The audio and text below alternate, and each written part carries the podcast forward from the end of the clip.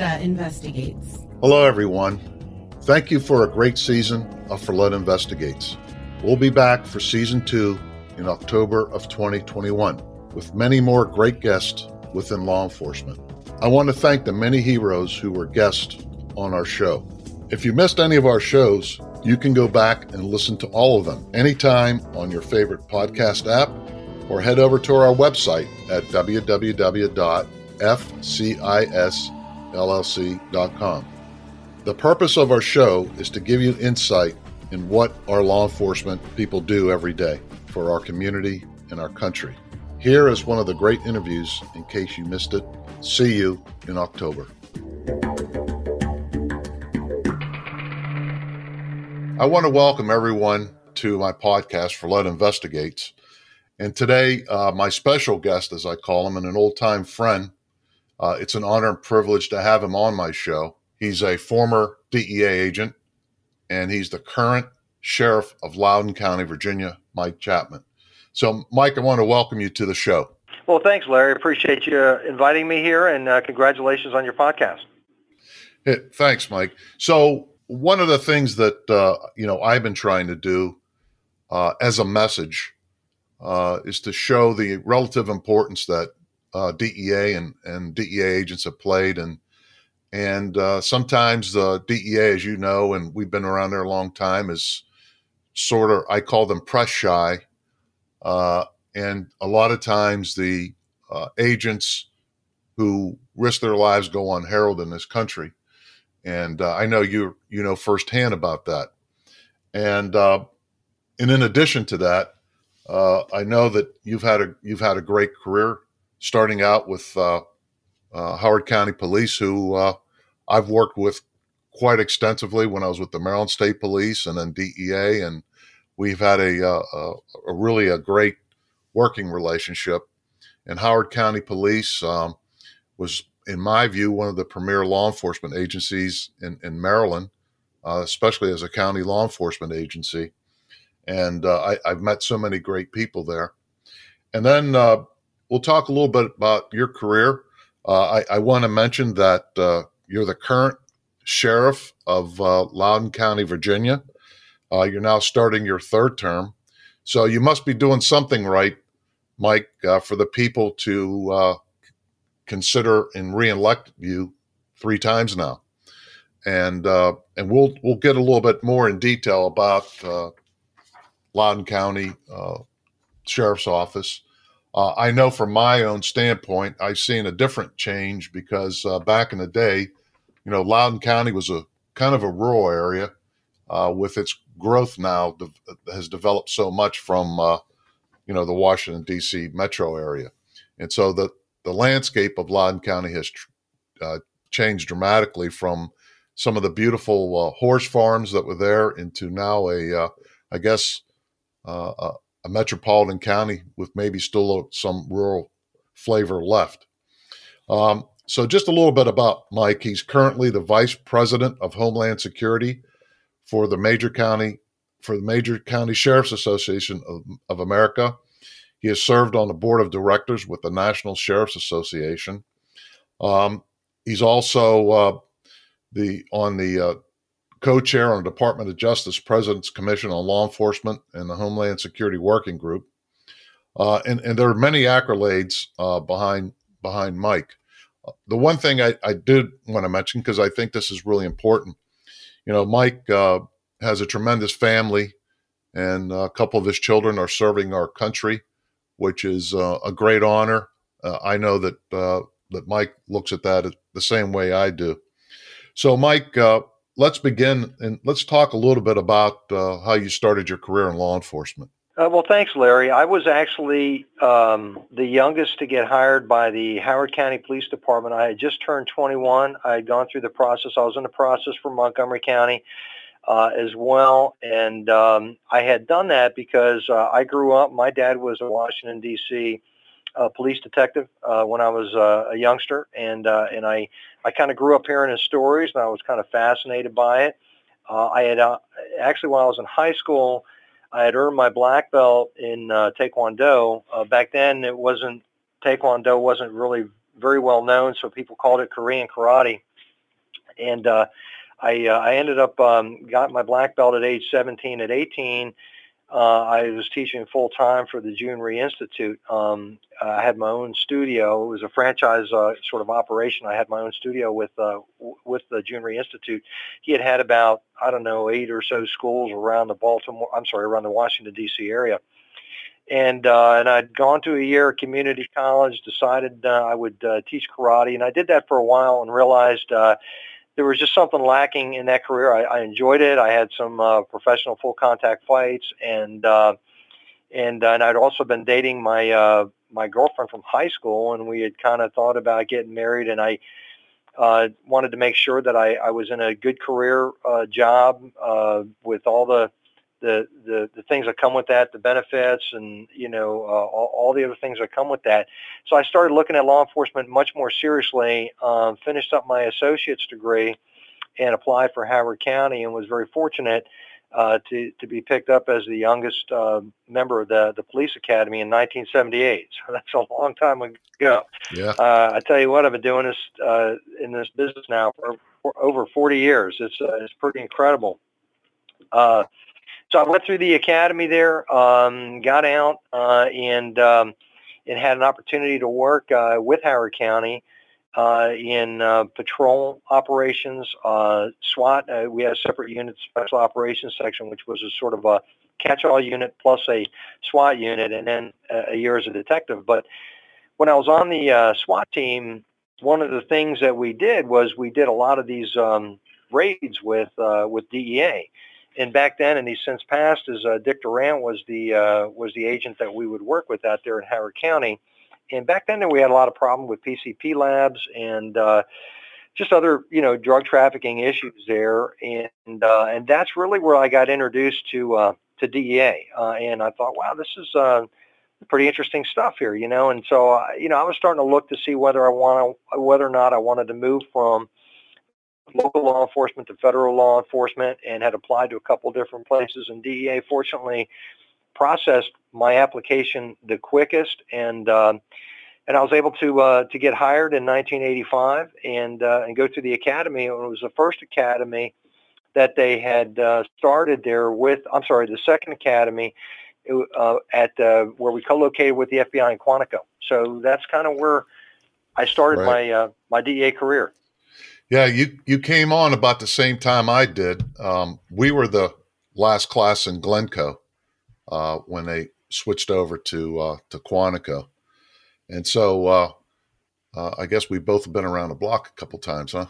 Um, but uh, so Mike, and, and, so when now we're talking to, now we're talking about your uh, your move from Howard County, which is obviously um, uh, a different mindset, working from you know a local perspective, and now going over to the federal perspective. So tell us a little bit about uh, what you did and you know where you where you ended up going and and part of your career in, in, in DEA. Sure. So it was uh, it was interesting going through the academy. Okay, so we had class 39 was the first one to co-locate with the FBI, and I know DEA was trying to um, to show the FBI how they ran academies, very competitive sort of an environment. And uh, and I know that the they lost a lot of people. I think class 39 had started with about 46 and ultimately only graduated about 18. So I know wow. our class coordinator at the time, Bob Parks. Yeah, that's how tough it was. Uh, wow. And uh, and our class coordinator at the time was Bob Bob Parks. And every morning he would come in and he would say, "Class yep. 39 lost two more," and all that. So so you're always kind of living on edge. And I'm thinking to myself, wow, I was a detective with Howard County. I gave up seven years of that career. I've got a wife and three kids, and man, what if I don't make it through this? Where do I go from here? You know, so it was a little bit uh, uh, scary, a little bit of pressure uh, on yeah. that. So uh, anyway, so I did fine in the academy, and uh, and I do know only because I'd heard it and I didn't whether to believe it or not, but I, I do know when I was in the running, I was one of a couple people that they were looking at for the to graduate number one, and the only reason I, I was able to validate that was when I I wanted to get certified in Virginia for my when I after I became sheriff, and we pulled up all the records, and sure as heck it was on there. I so I I'd heard that I didn't know if it was true or not. I so I thought okay, this is just uh, somebody's feeding me a bunch of BS, but it was actually true. But uh, so I went through the academy, and uh, when I graduated the academy, and back then, as you know, uh, Larry, that was uh, you know the crazy cocaine days uh, down in Miami, and I think about half of our class got assigned to Miami. So I went down there. Um, uh, moved down there and uh, you know and it's it was rough i know my wife sold the house on, on her own and we're in the process of moving down so it was pretty tough and you know at the time i was 28 years old I had three kids and uh, you're doing a move and i didn't have any kind of family or infrastructure down there which made it uh, you know all the tougher and then of course one of the things i found with dea uh, just a different mindset as you know we all got you know, uh, AUO at the time, uh, uncontrolled overtime, administratively uncontrolled overtime, which meant that pretty much for 25% of your salary, uh, DEA pretty much owned you 24 hours a day. And in a place like Miami, uh, boy, I'll tell you what, we were working all kinds of crazy hours, uh, following around these drug traffickers and everything else. Uh,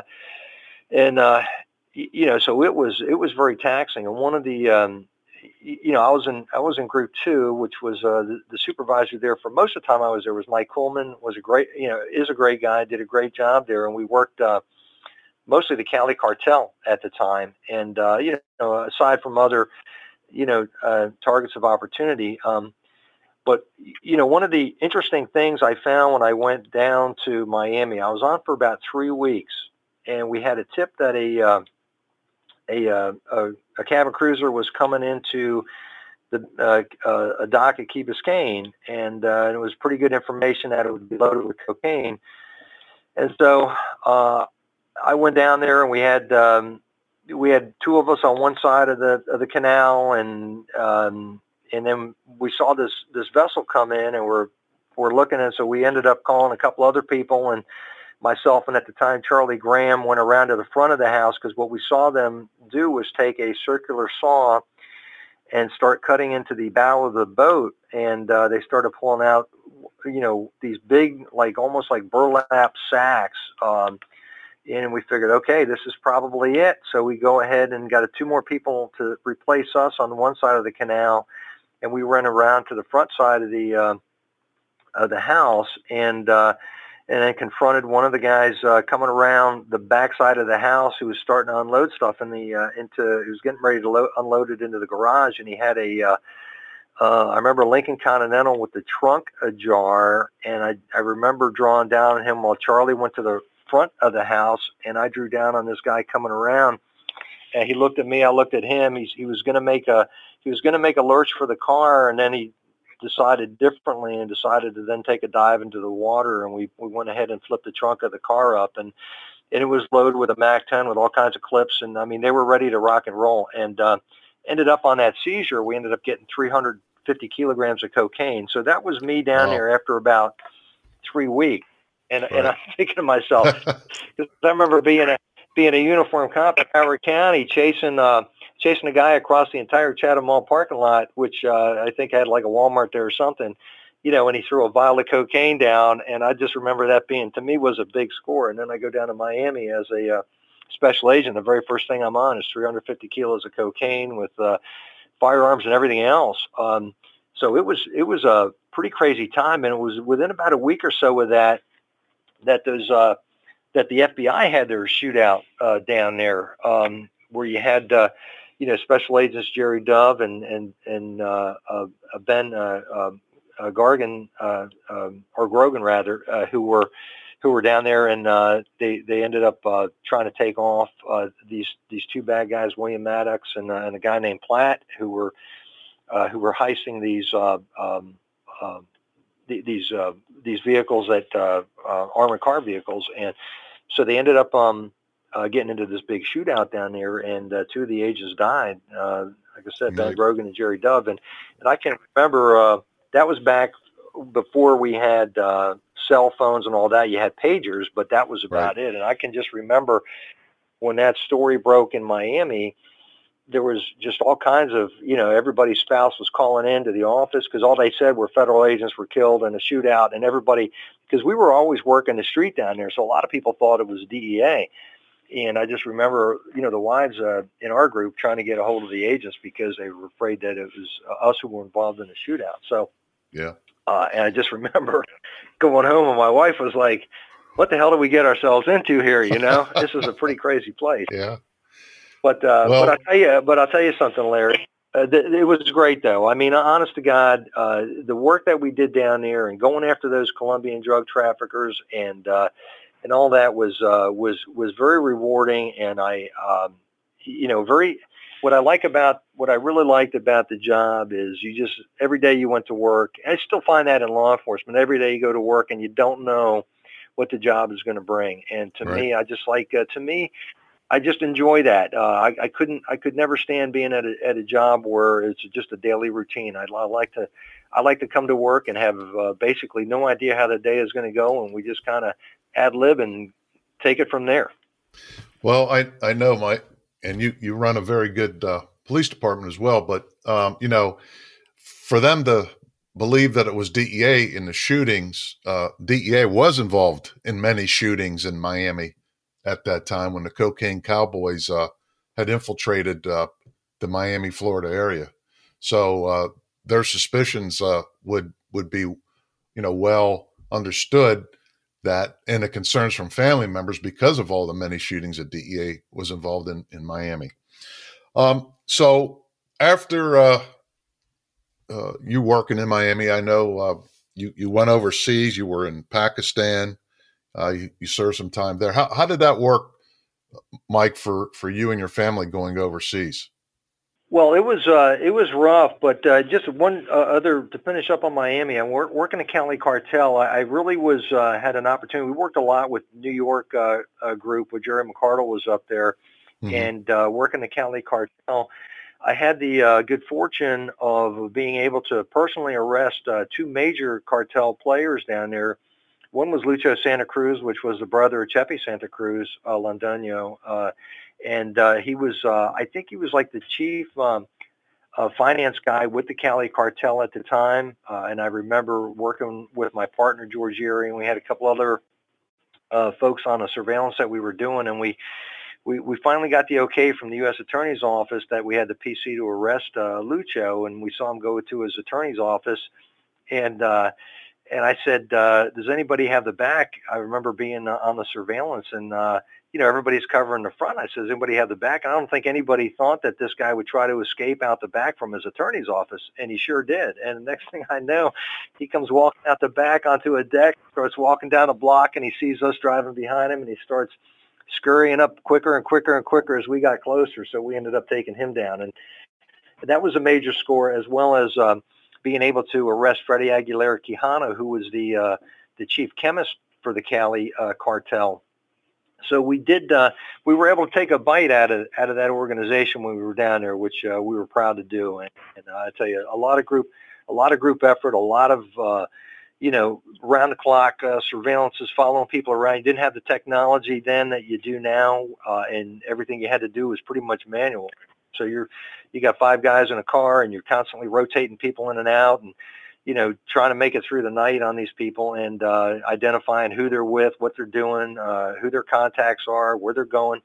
So it was an interesting, um, it was an interesting time in Miami. So I enjoyed it. I enjoyed uh, the type of work. I enjoyed the unpredictability of it.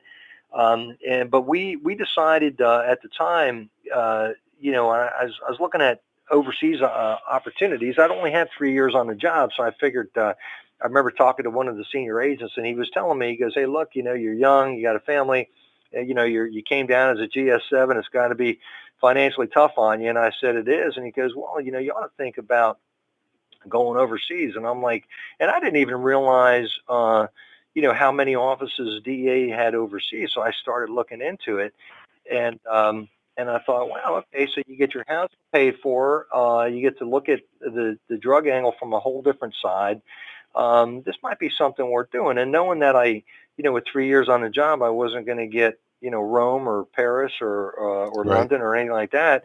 I I put in for some things I thought I might get, and um, and so I put in for uh, Karachi, Pakistan, and uh, you know, it's, it's interesting, yeah. Larry. I, you know. Uh, my wife it, it was because obviously you didn't have the internet back then and all that so so what i was doing to try to get her I, I knew she would not be for that so I'd go to the library and I would get books on like um, India and Pakistan, and just kind of like leave them like on the coffee table. And um, and so so she noticed this, and so she's like, "Hey, why do you uh, why do you keep leaving these books around the house?" She goes, "I saw one on Pakistan, I saw one on India."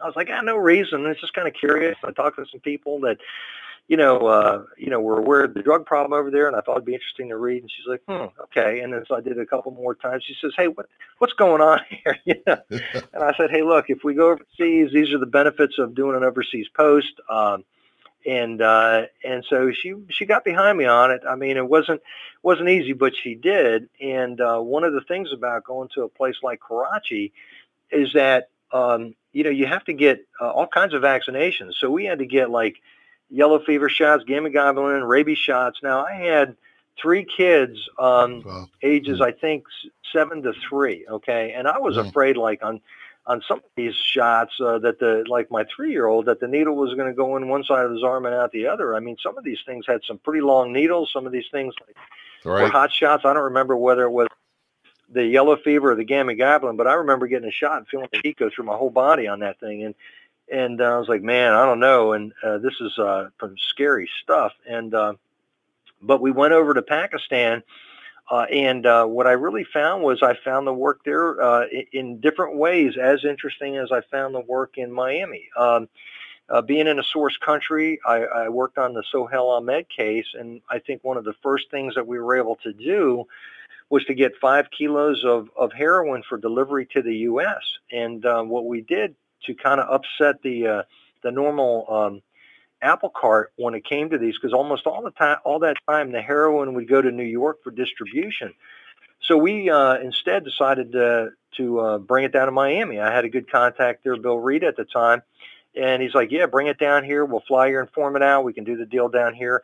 And so they end up, uh, we end up doing that, and we end up uh, wiring a um, uh, an undercover room uh, at a, in a townhouse where the deal was going to take place, and um, so we end up uh, getting some. So three people come down to pick up this five kilos of heroin, and so they they they come in, they go into the townhouse, they uh, take delivery, they call the um, uh, back to Pakistan, say everything's fine, we're leaving then they call a cab, and uh, well, we're the undercover cab drivers. They're going to go back to the airport, uh, and uh, but we're the undercover cab drivers. Cab gets pulled over. You got uh, you got three guys in the in the cab uh, with five kilos of heroin, so so they get arrested. It was interesting because these guys were um, were all members of the um, well, I, it was the, it was Paul Cano and Salvador Gambino, so they, they were members mm-hmm. of the uh, of the of the mob up there. I'm not sure which family might have been the Gambino family, but I, I thought it was the Purple Gang. But uh, either way, they were they were um, they were they were family members up there, uh, mafia members that had come down to pick this stuff up. And uh, we were able to get uh, that was like I was only in Pakistan for probably uh, three or four months when we were able to make that case, and we made several cases uh, subsequent to that, very similar. You know, and I had a chance. In fact, I had a chance to work with uh, Derek Maltz. Uh, he came down okay. for another delivery that we had 20, 20 kilos going to New York, and he and I both had to fly with this 10 kilos each, uh, having to carry that unarmed, making sure that we got all the country clearances to bring it back to New York so that we could do the deliveries. And uh, and so there we are, both of us uh, flying on an Air France flight uh, with uh, carrying a, you know, uh, like gym bags, uh, each with uh, 10 kilos of uh, heroin in it each, you know. So yeah. it was interesting, uh, but but I I tell you something, Larry, you know this. Um, you know, you, you, you pretty much had to be pretty uh, creative and um, yeah. uh, pretty edgy, I think, to to make the cases. If if you were if you were timid um, with DEA, you weren't going to make too many cases. You had to pretty much do some bold things, make some bold moves if you wanted to have success with your cases. And so, so uh, you know, I actually made the most out of out of Pakistan. My family, uh, my wife had come back uh, uh, for uh, as medevac for our fourth child, and then after that, the the Gulf War started, and then they were evacuating um, everybody. So uh, I I ended up going back and opening the office back, and it was. Uh, we had just flown back as a family, got there one day and found out we were going to get evacuated. And I was like, oh man, I got to turn right around and go back to the U.S. again. And, right. Uh, which was pretty tough pretty tough on the family. So I got to say that my family's been through a lot. Um, they've seen a lot. They've done a lot. They've got a lot of world experience. Um, but uh, it, it hasn't come easy. I mean, it certainly is. Uh, you know, uh, certainly has taken its toll on uh, you know over time. I mean, because there's a lot that you go through on a on a job like DEA that you put your family through, but uh, but overall, uh, things have worked out extremely well for us. Yeah, there's no doubt, Mike, and of course, we all know that having a strong family support system uh, makes your job, you know, a lot easier in that sense, and and it's for all of us really. Um, without that strong support family, because uh, when you get into an organization like DEA, uh, a lot of people now, and I, I, remember seeing this vividly on the secretary's desk one day, is home is where DEA sends you, and it's almost true to form. Um, and so there, there's so many challenges there uh, that take place, and especially uh, being tough on on families. Uh, so then, uh, I guess we'll move on a little bit about your career. I know that uh, you were the uh, assistant special agent in charge of San Francisco. Uh, and uh, then you were the country attache in, in, in charge of uh, Seoul, Korea. So you've had a, a lot of tremendous uh, management experience, learning, I guess, a lot from that point of view. Right. And when you talk about the family, the one thing I'll say, Larry, is that um, I, I, would say that had we not had that kind of exposure to so many different people so many different places of the world. We would have never. You mentioned my family before, and I'm, I'm very fortunate. I've got a, a son who's a commander of the USS Arleigh Burke, a Naval Academy graduate. My youngest daughter is in the Naval Academy right now. I have a son that's a Coast Guard Academy graduate. I have a son that's a Air Force Academy graduate who just got uh, picked up by the FBI uh, for wow. their special agent class in in uh, in April. So, uh, but I would say that what was really good, it's good and bad. I mean, it's rough on a family to do those moves, but the other, the, the flip side of that is that the exposure that you get and living in di- different cultures and understanding how other people live, I think really opens your eyes to a lot of things that, that a lot of people don't have an opportunity to do. So, um, so in a way, as tough as it was doing all those moves and putting the family through all that, uh, they still got um, quite a bit out of it, and I think it really helped us uh, I think it helped them in ways that uh, you you know you can't really describe. Very intangible ways that that really helped them with their perspective on life, with their ability to understand other cultures and be able to communicate the way they do. And I think that has a lot to do uh, with their success. You know, and certainly my wife has been a trooper through all this, and because obviously, as you know, we spent so many hours working that uh, you really need to have uh, you need to have a solid support system, and and uh, fortunately, my wife was that. She's done a done a terrific job in some very adverse circumstances raising the kids. So yep. it's all it's all been good. So yes, yeah, so I went from uh, from there to Tampa, Tampa to um, McAllen. So I was on the border, and that's obviously a hot topic right now with what's going on uh, with, with the, the, the crisis at the border right now. And then uh, country attaché in Seoul. Uh, then um, let's see, then chief of public affairs for DA and congressional public affairs. And, and I would tell people that uh, after uh, all this time in law enforcement that um, I probably learned more there in those three years um, than, uh, than maybe 20 years of enforcement together because when you're, when you're the person that's got to answer for an entire agency like that uh, publicly, um, all of a sudden the pressure is pretty big yeah. uh, mm-hmm. on you and how you say it, what you say, what you put out there, what you don't. Um, I mean, it was really to me, uh, and then you learn a lot, uh, not just about your world, but about DEA across the globe and and everything that's going on, and all the problems, and all the issues and concerns, all the good stuff that we're doing. So it really, it, it really was like uh, you know drinking water through a fire hose, uh, getting that job. But it really, in, in a way, it um, it really helped pave the way for uh, for me to get into the career I'm in right now because I don't know that I could have uh, done this, run a campaign, um, had the uh, a certain level of comfort with the media. Uh, you know, had I not had a job like that, and and when I was there at, as chief of public affairs, I worked, uh, you know, directly uh, for uh, uh, Administrator Hutchinson at the time, who was who had been a congressman uh, and then uh, administrator for really only a short period of time, about a year and a half, I think, with DEA, and before he went on to Undersecretary of Security. But but I noticed, uh, you know, his leadership style was he was not afraid to uh, to ever get out to to say anything publicly, to answer the tough questions out there. And I really learned a lot about uh, about that aspect of this job. And one of the things you had mentioned, uh, you know, in your lead in to this interview was DEA. Unfortunately, you've got these silent warriors. So you have all these people that do these phenomenal cases. I mean, you look at like SOD, Special Operations Division. You look at these complex wiretaps that are done. You look at these international cases from from you know production to transportation to uh, to to sale, drug sales to, to people dying from overdoses. And you look at everything across the board and the the amazing cases that DEA has done over the years, and really very few of them ever really get the, the recognition they deserve. And uh, so I'm glad you're actually doing these podcasts. I think it's important to uh, that that people get recognized for the hard work they do. I mean, uh, you know, I look at we are in my 8:30 meeting every morning. It's something that I, I kind of learned from DEA, but I have an 8:30 staff meeting, executive staff meeting, and today we're talking about the drug take back day, which I think is a good thing that DEA does. But that's just one minor right. thing in the scope of so many, many good things that they do that they really shouldn't be getting credit for. But uh, it is frustrating to me when I see I see how how little they reach out to to tell the public about the the, the great work that they're doing.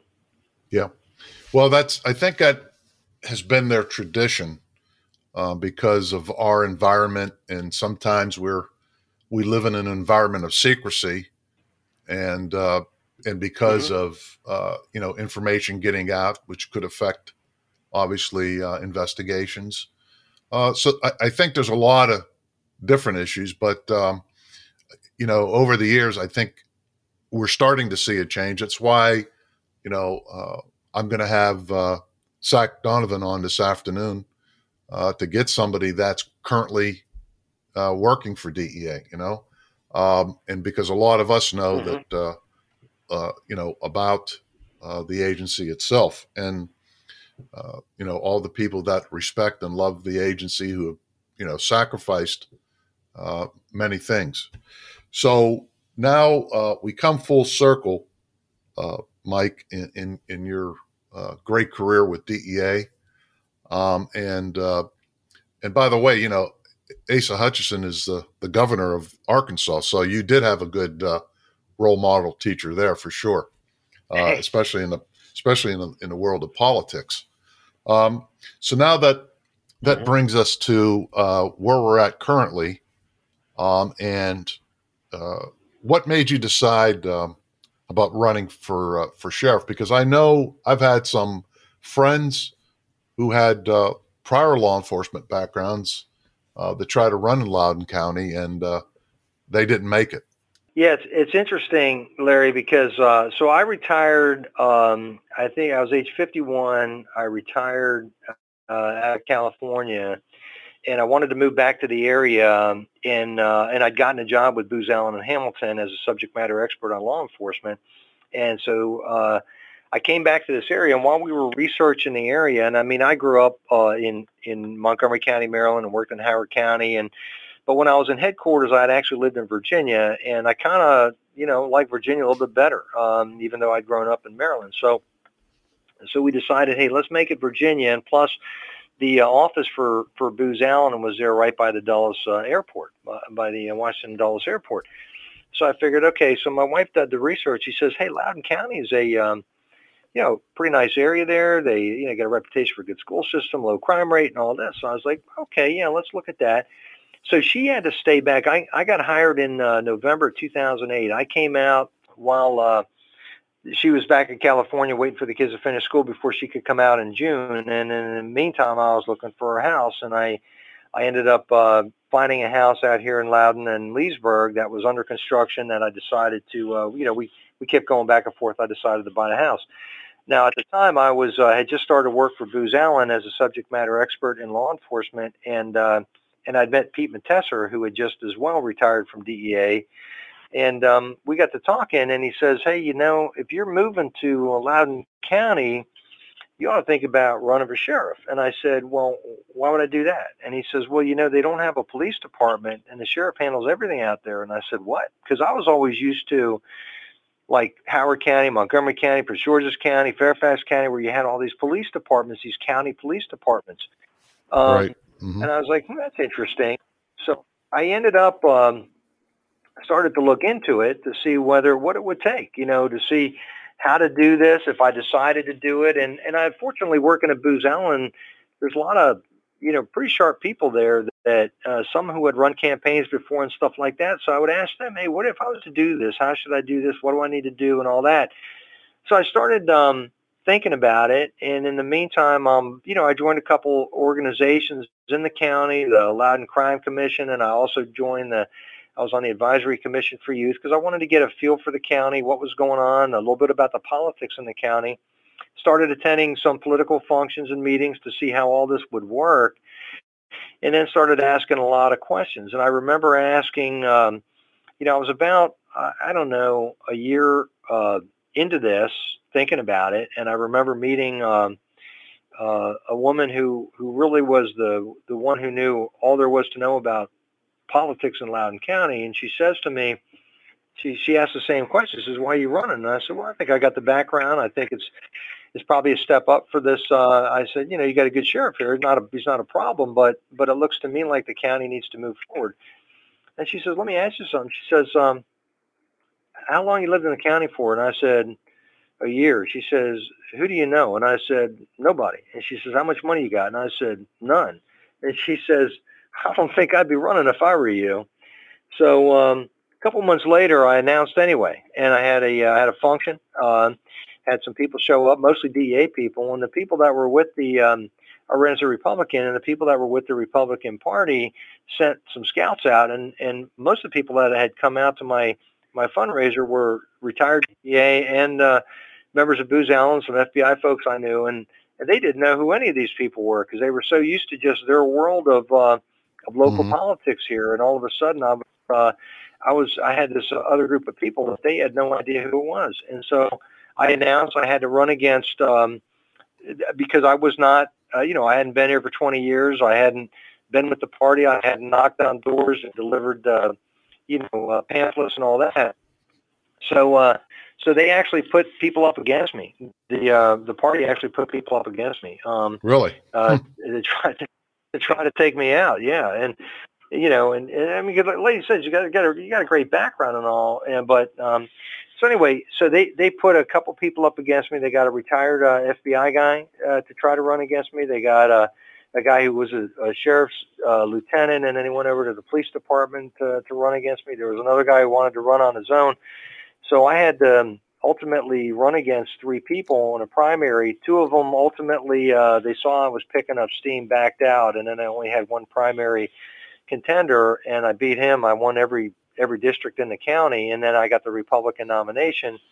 Uh, and at that time, it was uh, basically pretty much a, a Republican slate, and um, and so we won, and uh, and I I became the sheriff at that point, and uh, in a three-way race, and I, one of the people I ran against was a 16-year incumbent, and I beat him um, I think in a three-way race, I got on a 50, 52% of the vote uh, to his 37, and then whatever was left over to the third guy. So, um, so I did pretty good. And uh, having no background whatsoever in politics, having no knowledge of what I was doing, other than just the research that I did uh, the year leading up to when I ran, and uh, to win a county-wide race, having lived in the county for just over, I mean, you know, like well, two years by the time I finally won, but that's pretty. It, it was pretty fortunate. I mean, I, I, you know, honestly, I, when I look back on it, I'm like, boy, how did how did we pull this thing off? You know, and yeah. I did it with all volunteers. I had they had no money. Did it with all volunteers. A lot of people put a lot of money into their races, and I did it really on a shoestring. And uh, so one, and then I initiated a lot of um, uh, advancements with the county and that really rubbed some of the uh, the old boys here the wrong way, and you had a group that was uh, targeting me from the start, people that I'd actually promoted to senior level positions, who tried oh, to take mm-hmm. me out in the second round, and primary in the second round. And it's, it's interesting because as a sheriff, you don't have any county you don't there's no there's no buffer you know and, and you're you're basically on your own and you run your own campaign and anybody can run against you and i mean so you're you're you know, it's it's pretty uh, uh, it's pretty scary thing, quite frankly. Uh, and um, so I went through it, and um, you know, won the primary again, and then you know, uh, pretty much a, almost a landslide my second time around, and then uh, then won again my third time. I didn't have a primary opponent my third election here, so um, so it's been it's it's worked out well. It's worked out well for me. But one of the things that um, that's interesting uh, is the differences between a police department and a sheriff's office. And a lot of this, Larry, I did not understand when I took office. I figured, okay, well, it's a you're almost like running a police department in addition to a sheriff's office where you have the courts and the you know in the jail. Mm-hmm. Um, right. And uh, you more you're running an enforcement arm, but you're an elected official. But the difference is is that you have no top cover, and that you uh, connect directly with the citizens in the county. So we got 413,000 or so citizens in Loudoun County, and that's who I answer to. Um, now it, it didn't it didn't become too much of an issue until um, about you know the last couple of years, where you have a, a chairwoman of the board who uh, who wants to model us basically after like a Fairfax County or um, or whatever, uh, and uh, and make a police chief. And the reason that they want to do that, she wants to do that, and this is where where politics really gets into it, is because that way the uh, the political party then picks who they want as their chief, and the chief then right. answers basically to them. They don't they don't answer directly to the people; they answer to them. And if you look at what's going on in law enforcement nationwide, and you look at really just a couple of recent disasters over the past year, you don't have to go any farther than you know Portland, Oregon, or Seattle, or St. Louis, or Atlanta, or these places where you have political uh, uh, uh, agendas that are driving police chiefs. And if you don't, as a chief, fall into the uh, the political framework of that board of supervisors or county council or town council, you're basically out of a job. You know, the average police chief lasts anywhere between three and five years, and the average sheriff lasts about 11 or 12 years. So what that tells you is there's a lot more consistency with elected office, and the difference is that the people get to elect you directly, okay? And if they don't like the job you're doing, they can get right. rid of you four years later. Say, hey, we don't like this guy. We're going to go for somebody else. Rather than having people that have political agendas making the pick and then you become basically a puppet of theirs.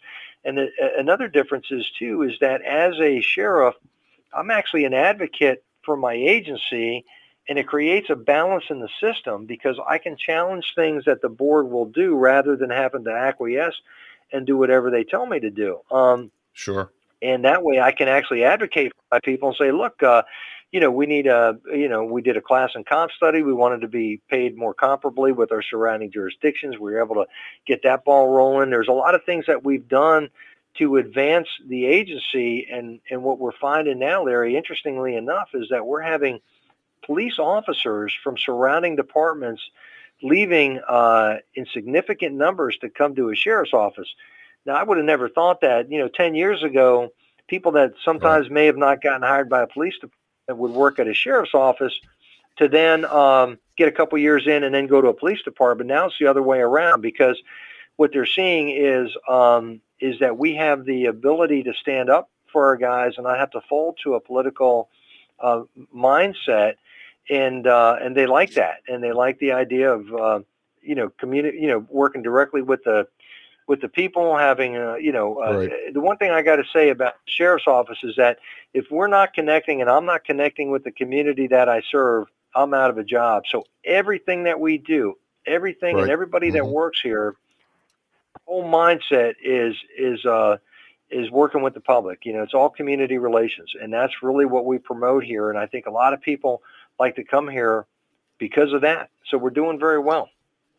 Yeah, and and I uh, and I see it firsthand. Um, I've been sort of following you, Mike, on, on what you're doing for Loudoun County, and and uh, of course, there's a always political ramifications, and I think by today's standards, um, uh, some of these uh, politicians have tried to change policing as we know it.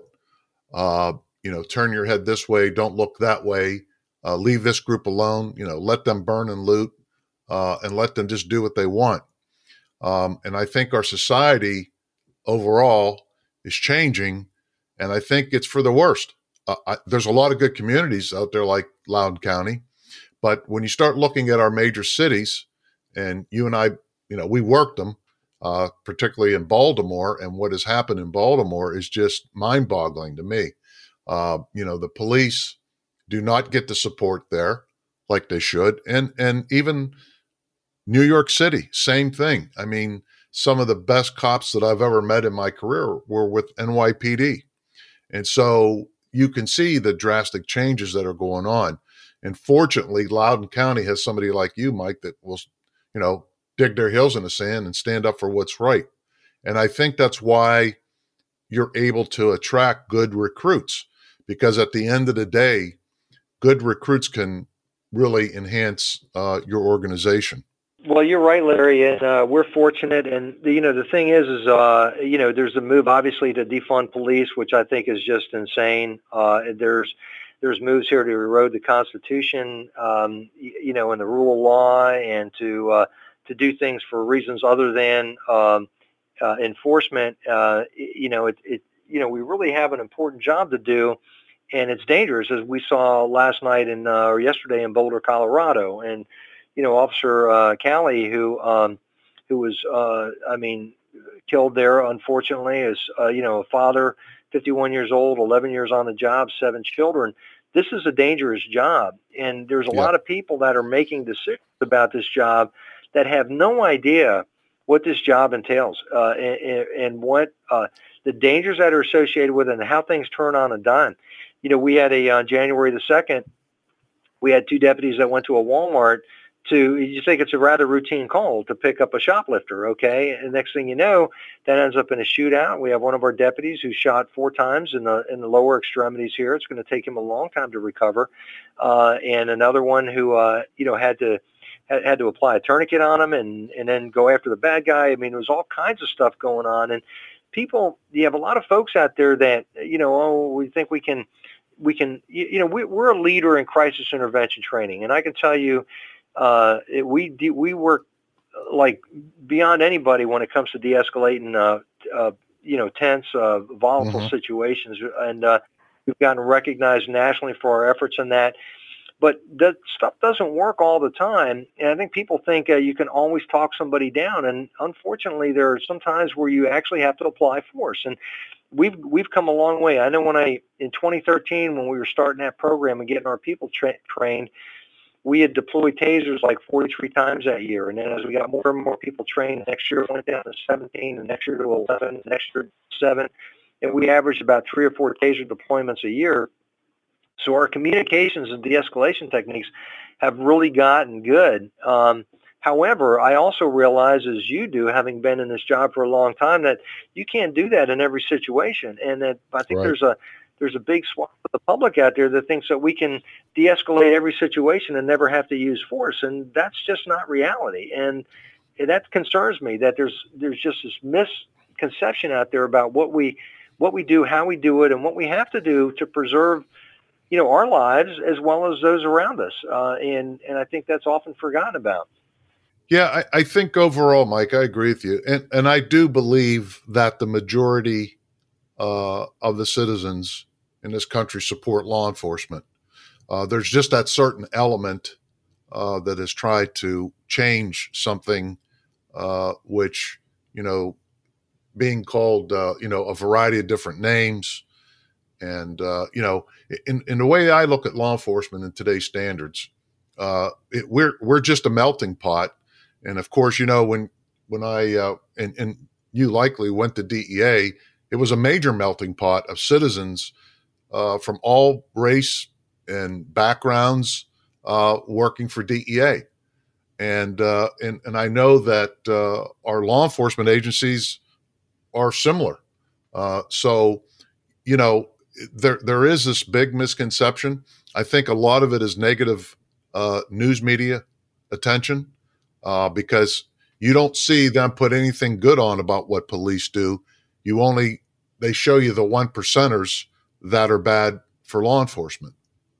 Yeah, absolutely right. Absolutely right, Larry. Uh, I couldn't agree with you more. And you're right about DEA. When I look at, uh, when I, I look at the backgrounds and the variety of uh, people with all different cultures and races, religions, and everything else that made up the DEA, and and it was an international organization, which which really made us gave us the ability to reach across the globe on just about anything that we needed to do in that agency. And and and I see like uh, in Loudoun, we definitely work to uh, to make uh, make ourselves representative of the population that we serve. We're doing we're doing very well out there, uh, but we also uh, we also have to make sure that uh, that we don't forget that uh, we have a U.S. Constitution and a state constitution that we have to abide by, and that that part of our job, as much community outreach as we do, as much education and training that we do, as much out as much outreach as we've done, quite frankly, with the DEA and having the DEA museum out here and holding forums and educational um,